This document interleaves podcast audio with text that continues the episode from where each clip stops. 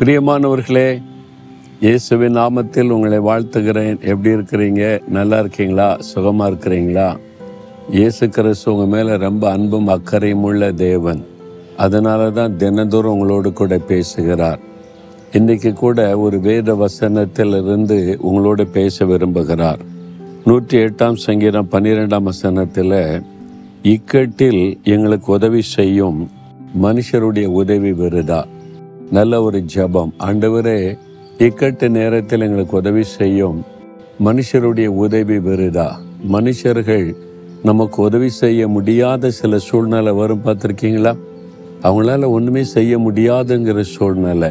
அந்த மாதிரி சமயத்திலலாம் ஆண்டவர் தான் உதவி செய்ய முடியும். சில சமயம் மனிதர்களை அனுப்பி உதவி செய்வார்.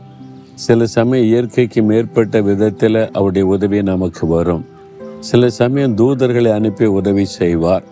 சில சமயத்தில் இது எப்படி நடந்ததுன்னு நமக்கு தெரியாது அப்படி உதவி செய்வார்.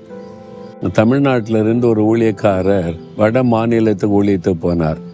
வடகிழக்கு மாநிலர்கள் அஸ்ஸாம் போன்ற மாநிலங்கள் அங்கே ஊழியத்துக்கு போனார்.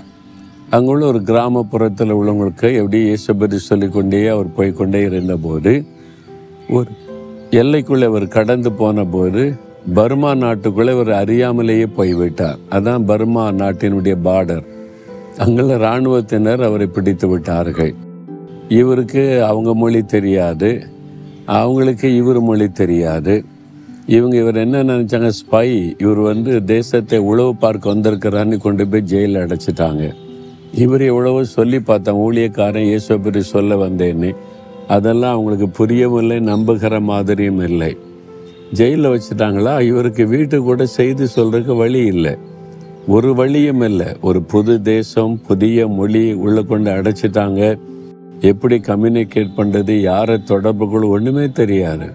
இப்போ உதவிக்கு ஆண்டவரை மட்டும்தான் தேட முடியும். அதனால் முழங்கால நின்று மணிக்கணக்கு ஆண்டவரிடத்துல ஜெபிக்க ஆரம்பித்தார் அது ஒன்று தான் அப்பப்போ இவர் கூட்டு விசாரிப்பாங்க. அவருங்க மொழி தெரியாது. இவர் சொல்கிறத அவங்க ஏற்றுக்கொள்ள மாட்டாங்க. ஜெயிலில் இருந்தார் சில நாட்கள். ரொம்ப சின்சியராக வீட்டுக்கு எப்படி தெரியப்படுத்துறது மற்றவங்களுக்கு எப்படி சொல்வதெல்லாம் கலங்கி கொண்டிருந்தார். ஒரு நாள் ஆண்டோட்ட ரொம்ப பாரத்தோட வரை இந்த இக்கட்டில் நீங்கள் தான் எனக்கு உதவி செய்ய முடியும்.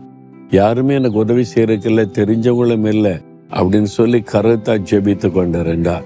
நல்ல பரிசுத்தாவில் நிரம்பி அந்நிய பாஷையில் ஜெபித்து கொண்டிருந்தார். வெகு நேரம் கழித்து ஜெபிச்சு முடிச்சு கண்ணை திறந்தா ஒரு கிராமத்தோட வயல்வெளியில் இருக்கிறாரு. அப்படியே கண்ணை திறந்து பார்க்குறாரு நான் எப்படி இங்கே வந்தேன்? ஜெயிலில் தானே இருந்தேன் இங்கே வந்தேன் அப்படின்னு சொல்லி.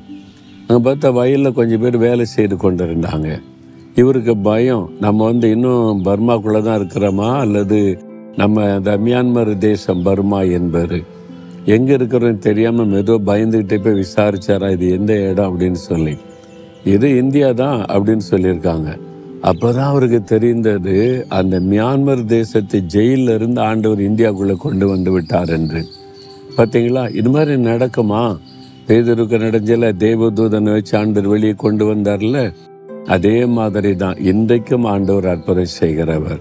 இக்கட்டில் யாருமே உதவி செய்ய முடியாத சூழ்நிலையில ஆண்டவர் இயற்கைக்கு மேற்பட்ட விதத்தில் உதவி செய்வார். விசுவாசிக்கிறீங்களா?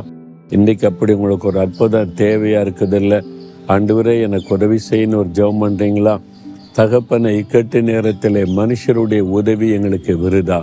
நீர் தான் எங்களுக்கு உதவி செய்யணும். இந்த மகனுக்கு இந்த மகளுக்கு உதவி செய்யுங்க. இன்றைக்கு ஒரு அற்புதம் செய்து அவளை மகிழ பண்ணுங்க. இயேசுவின் நாமத்தில் ஜெபிக்கிறேன் பிதாவே. ஆமேன் ஆமேன்.